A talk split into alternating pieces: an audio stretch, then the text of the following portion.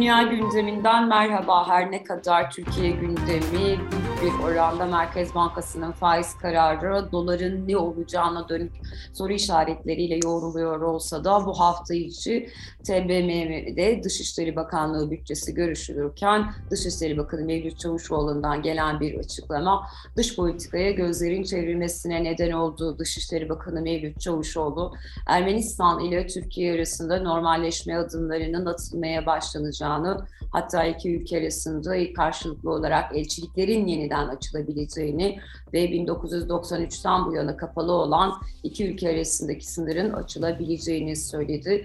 Doğrudan temasa vurgu yapan Çavuşoğlu iki tarafın aracı olmadan daha önce Rusya, İsviçre, batılı ülkelerin aracılığıyla ülke iki ülke bir araya geliyordu. Doğrudan temasa geçeceklerini ifade etti. Ermenistan kaynakları da benzer bir biçimde Çavuşoğlu'nun açıklamalarını doğruladı. Bu hafta dünya gündeminde Profesör Doktor İlhan Uzger ile birlikte Ermenistan ile Türkiye arasındaki bu yakınlaşmayı bunun oturmuş olduğu politik zemini, Washington ve Rusya'nın buradaki konumunu ele almaya çalışacağız. Hocam merhaba, hoş geldiniz. Merhabalar, hoş bulduk. Hocam ekonomi gündemi hepimizin gününün belki yüzde altmışını alıyor. Türkiye vatandaşı olarak hepimiz güne yoksullaşarak başlıyoruz. Ama dış e, politikada önemli bir gelişme yaşandı bu hafta. E, aktardığım gibi Mevlüt Çavuşoğlu Ermenistan'a dönük bazı e, gelişmelerin, olumlu gelişmelerin olduğunu e, paylaştı bizlerle. Ermeni Ermenistan Dışişleri kaynakları da bunu yaptıkları yazılı açıklamada doğruladılar. E, bu durumu nasıl değerlendirmek gerekiyor? İki ülke arasında sallantılı ilişkilere sahipti. Sınır yok, doğrudan charter uçuşu yok. E, ne diyorsunuz?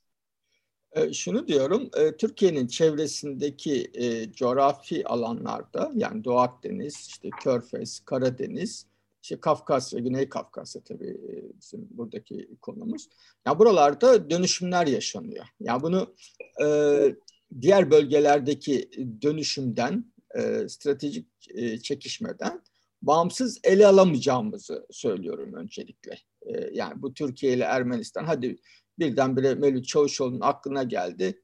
Hadi e, Ermenistan'la e, şey uçuşlara başlasınlar falan. Charter uçuşları yok. Elçilik atayalım. Niye atamıyoruz ha, evet, falan şey, demedi. Değil mi? Bir anda tamam. hani e, kalbine böyle bir his gelip böyle bir açıklama yapmamıştır herhalde. Yapmadı, tabii. E, çünkü birkaç tane e, sürecin aynı anda işlediğini görüyoruz. Dikkat ederseniz hani aynı anda e, Ermenistan'la Azerbaycan da e, görüşmeler yürütüyor.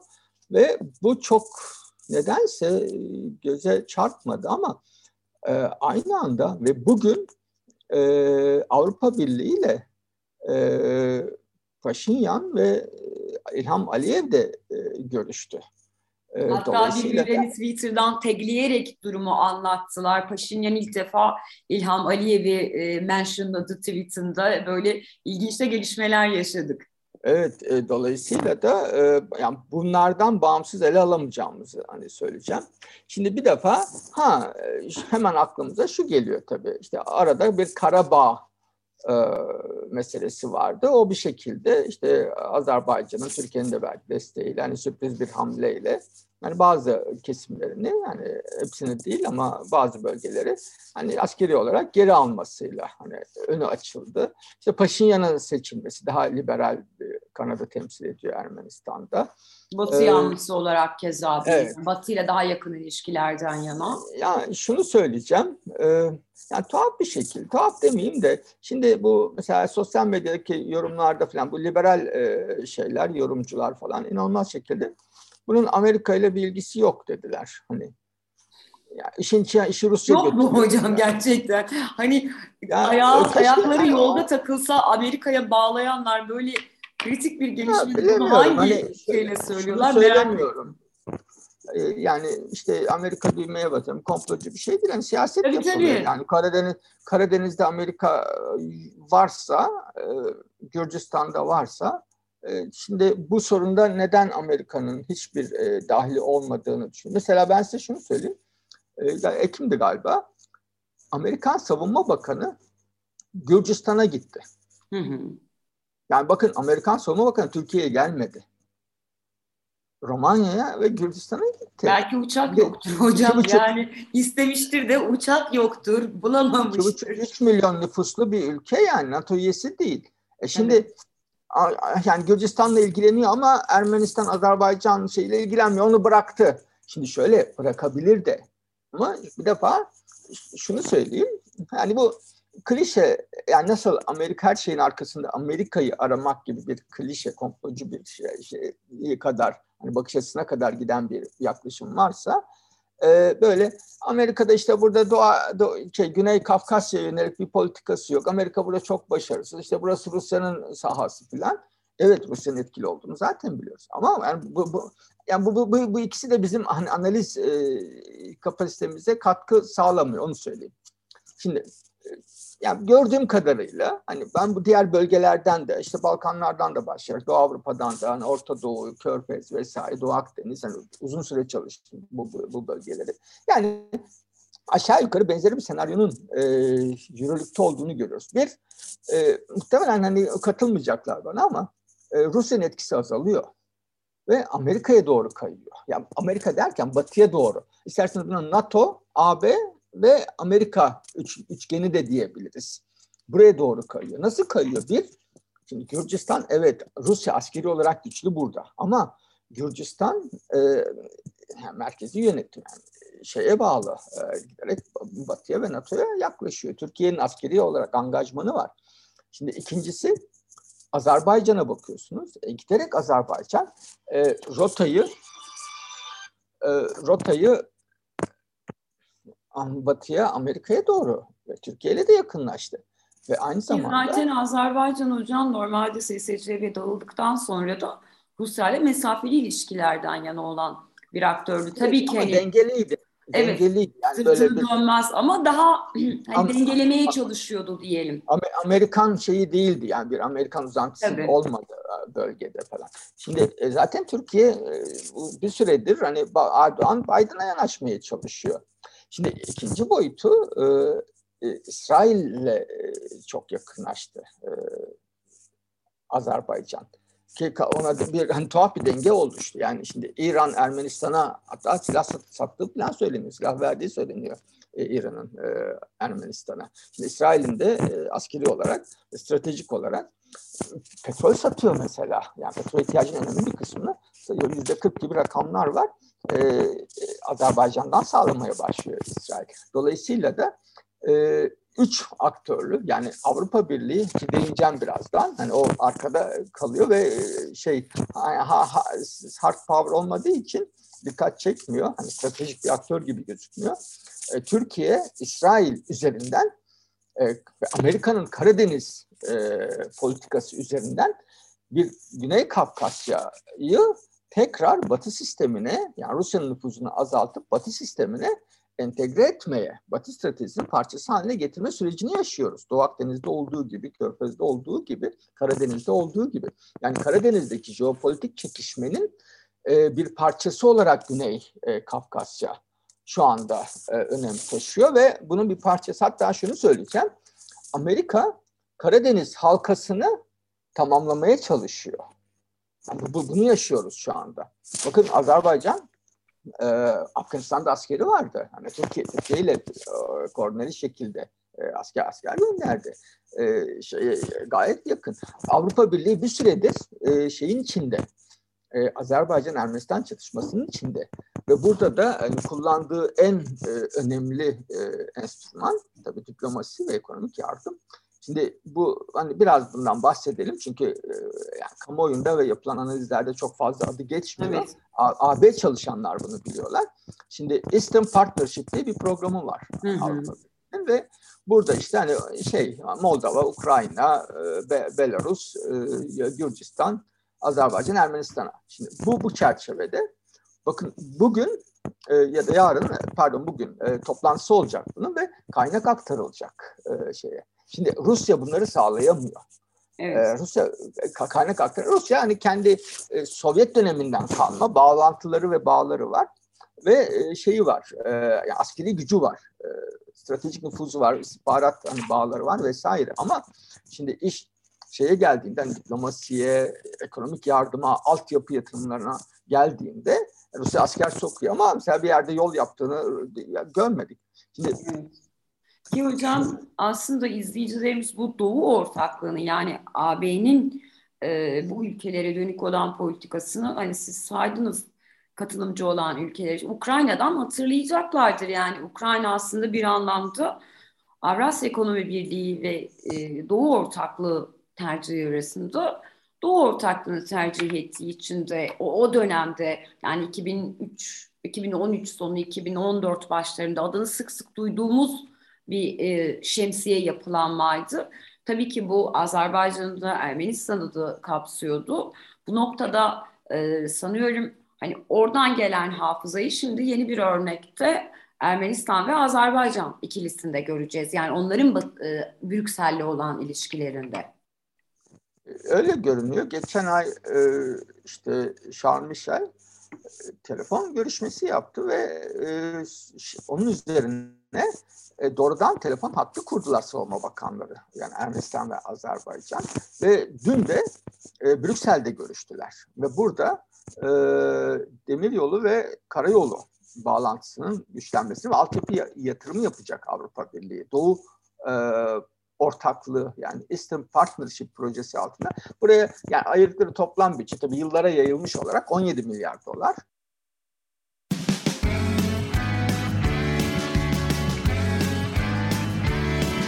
Kulağınız bizde olsun. Kısa Dalga Podcast. E, yapılan e, kaynak aktarımı daha çok işte bu altyapı yatırımları, insani yardım, hani destekler şeklinde oluyor, projeler şeklinde oluyor ama sonuçta bir kaynak girişi oluyor e, bir şekilde. O yüzden de Avrupa Birliği giderek e, buraya daha fazla girmeye başladı. Türkiye ve İsrail ile birlikte. Şimdi e, Rusya açısından bu bir sorun mu? Şöyle sorun. E, Rusya e, geleneksel olarak e, çatışma ve gerilimden beslenen bir e, güçtür.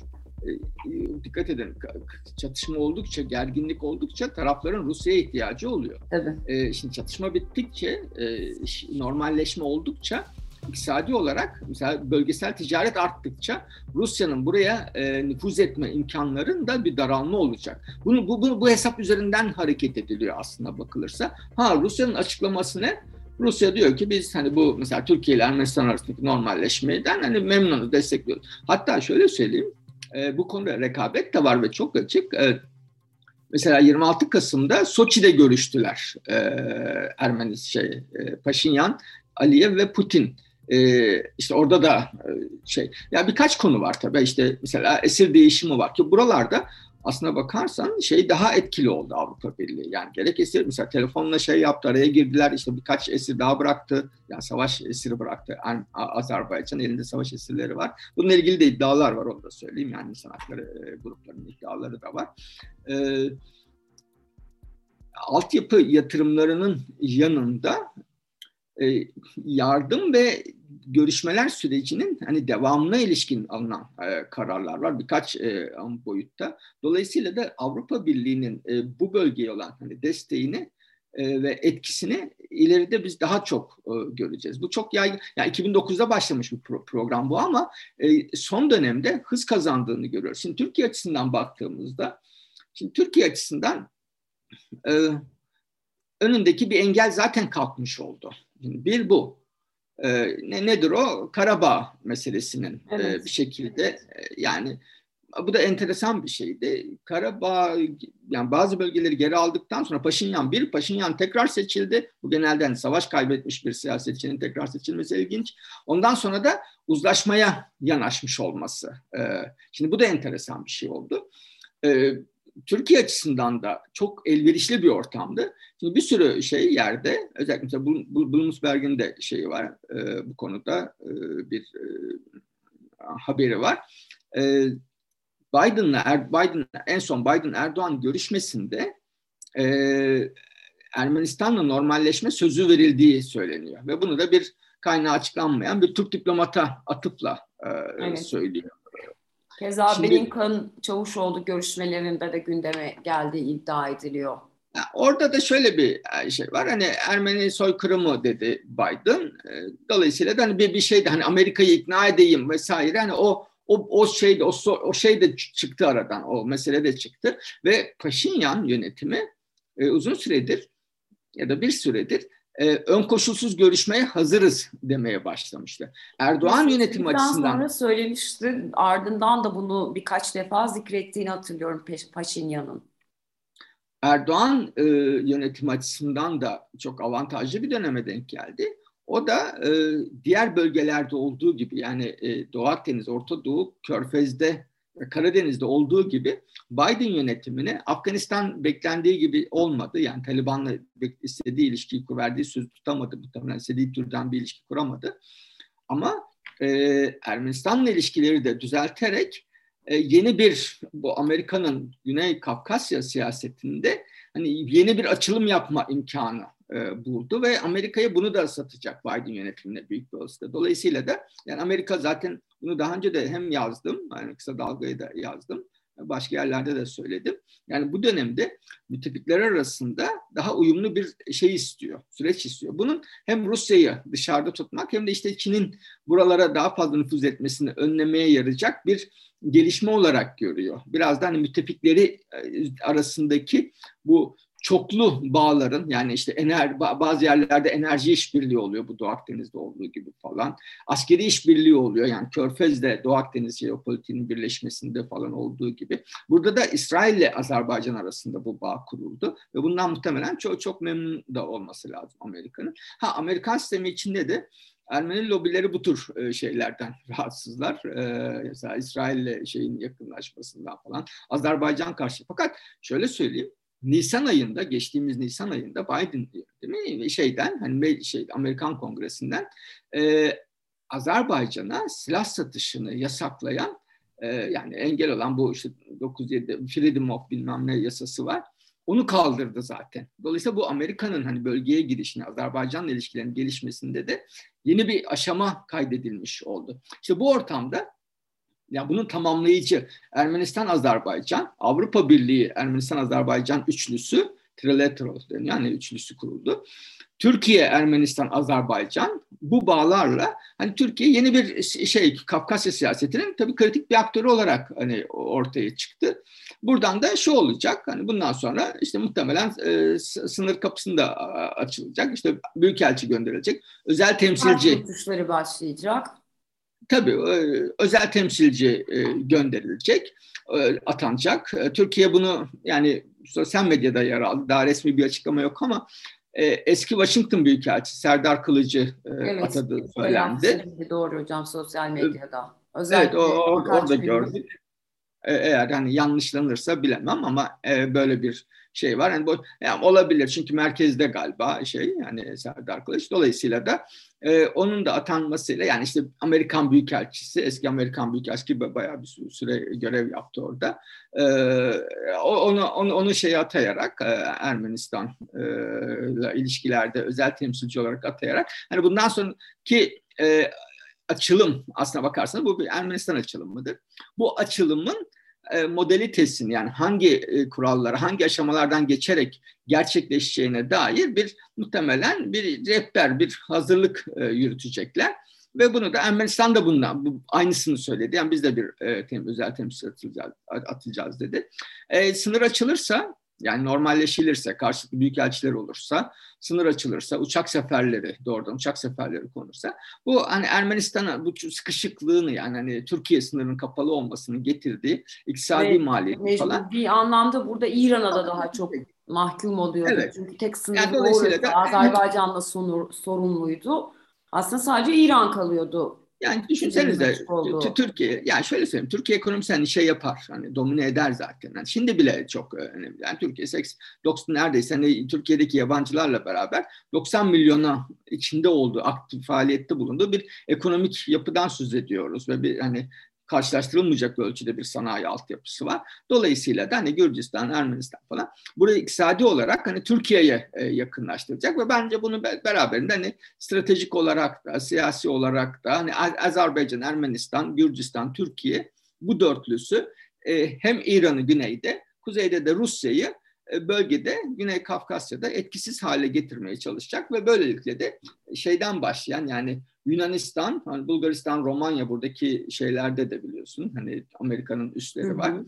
Ukrayna tabii tartışmalı ama oraya da Türkiye üzerinden ulaşıyor askeri olarak biliyorsun. Karadeniz'deki askeri varlığını Amerika'ya mı arttırdı? Mesela Fransız savaş gemileri de giriyor, İngiliz savaş gemileri de giriyor ve Rusya onları taciz ediyor. Gürcistan'la hani askeri ilişkiler var ve Güney Kafkasya'yı da hani bunun içine dahil ederek hani yeni bir jeopolitik ortama doğru gidiyoruz. Hani bunun da belirleyen şey aslına bakarsanız daha yukarıda. Hani Amerika Çin, Amerika Rusya ilişkilerinin dayattığı bir şeydi. Bu tarihe kadar bence e, Karabağ Savaşı'na kadar e, Amerika şeyi e, Güney Kafkasya'da Rusya'nın ağırlığını bir miktar göz yummuştu. Yani orada çok büyük bir, büyük bir mücadele yürütmüyordu. Ama yavaş yavaş hani İsrail üzerinden, hani şimdi Türkiye üzerinden, Ermenistan üzerinden, Gürcistan üzerinden bu hattı kendisine doğru hani çekmeye başladı. Bunun iktisadi altyapı ve stratejik boyutlarıyla ileride daha da güçleneceğini. Evet Rusya e, Karabağ Savaşı'ndan neredeyse zaferle çıkmıştı. Biz de öyle yorumladık. Yani işte asker soktu Karabağ'a mesela evet. hani gö- gözetleme adıyla. İşte Zengezur e, şeyi var, koridoru var. Koridoru. Muhtemelen bence o da o da e, yani Rusya'nın etkisiyle belki açılmıyor ama o, o da yoluna girebilir. Dolayısıyla evet. Azerbaycan e, şey yani Türkiye, Ermenistan, Türkiye, Türkiye hale bağlantı, bağlantısı daha da e, güçlenir. E, buna karşı şu olabilir, bunu bilemiyorum mesela. Rusya'nın karşı hamleleri gelebilir. Rusya bu bölgede çok etkin bir yani ülke tarihsel bağları çok güçlü. Bölgeyi Amerika'dan muhtemelen Türkiye'den de daha iyi biliyor. Daha fazla bağlantıları var. Bunu zaman içinde göreceğiz ama şu aşamada yani İbre e, biraz batıya NATO, ABD ve e, Avrupa Birliği üçlüsüne doğru kaymaya başlamış durumda. Anladım. Çok teşekkür ederim hocam. Ee, sadece Türkiye-Ermenistan yakınlaşmasını değil aslında iki büyük aktörün de buradaki konumlarını, e, niyetlerini e, ele aldınız. Onların gelecekteki pozisyonlarının e, korunabilmesi için iki ülke arasındaki ilişkilerin normalleşmesinin ne anlama gelebileceğini söylediniz. Bu anlamda çok toparlayıcı oldu bence. Ağzınıza sağlık. Çok teşekkürler. Profesör Doktor İlhan Uzger'le birlikte Dünya Gündemi'nin bu bölümünde bu hafta duyduğumuz Türkiye ile Ermenistan arasındaki yakınlaşmanın anlamını, bunun aslında bölgede etkin olan iki aktör açısından önemini, ABD ve Rusya'nın bu duruma nasıl baktığını, Karadeniz jeopolitiğinde bunun oturmuş olduğu zemini, Türkiye'nin bunda üstlendiği rolü, pek de adı anılmasa da aslında ekonomik bağlantılarıyla bölgede güçlü bir statüye sahip olan, en azından buradaki ülkelerle önemli ilişkileri olan Brüksel'in yani AB'nin de bir başka opsiyonla bölgede Batı'nın bir genel olarak Batı olarak nitelendirilebilecek olan kanadın gücünü perçinlediğini ve bu anlamda Türkiye'nin bu hamlesinin de bu zeminde bir anlamı olduğunu elle aldık, altını çizdik. Bizi dinlediğiniz ve izlediğiniz için teşekkür ederiz. Hoşçakalın. Kısa Dalga podcastleri Demet Bilge Erkasab'ın editörlüğünde Mehmet Özgür Candan'ın post prodüksiyonu ve Esra Baydemir'in hazırladığı görseller ile yayınlanıyor. Kısa Dalga'ya destek vermek için Patreon sayfamızı ziyaret edebilirsiniz.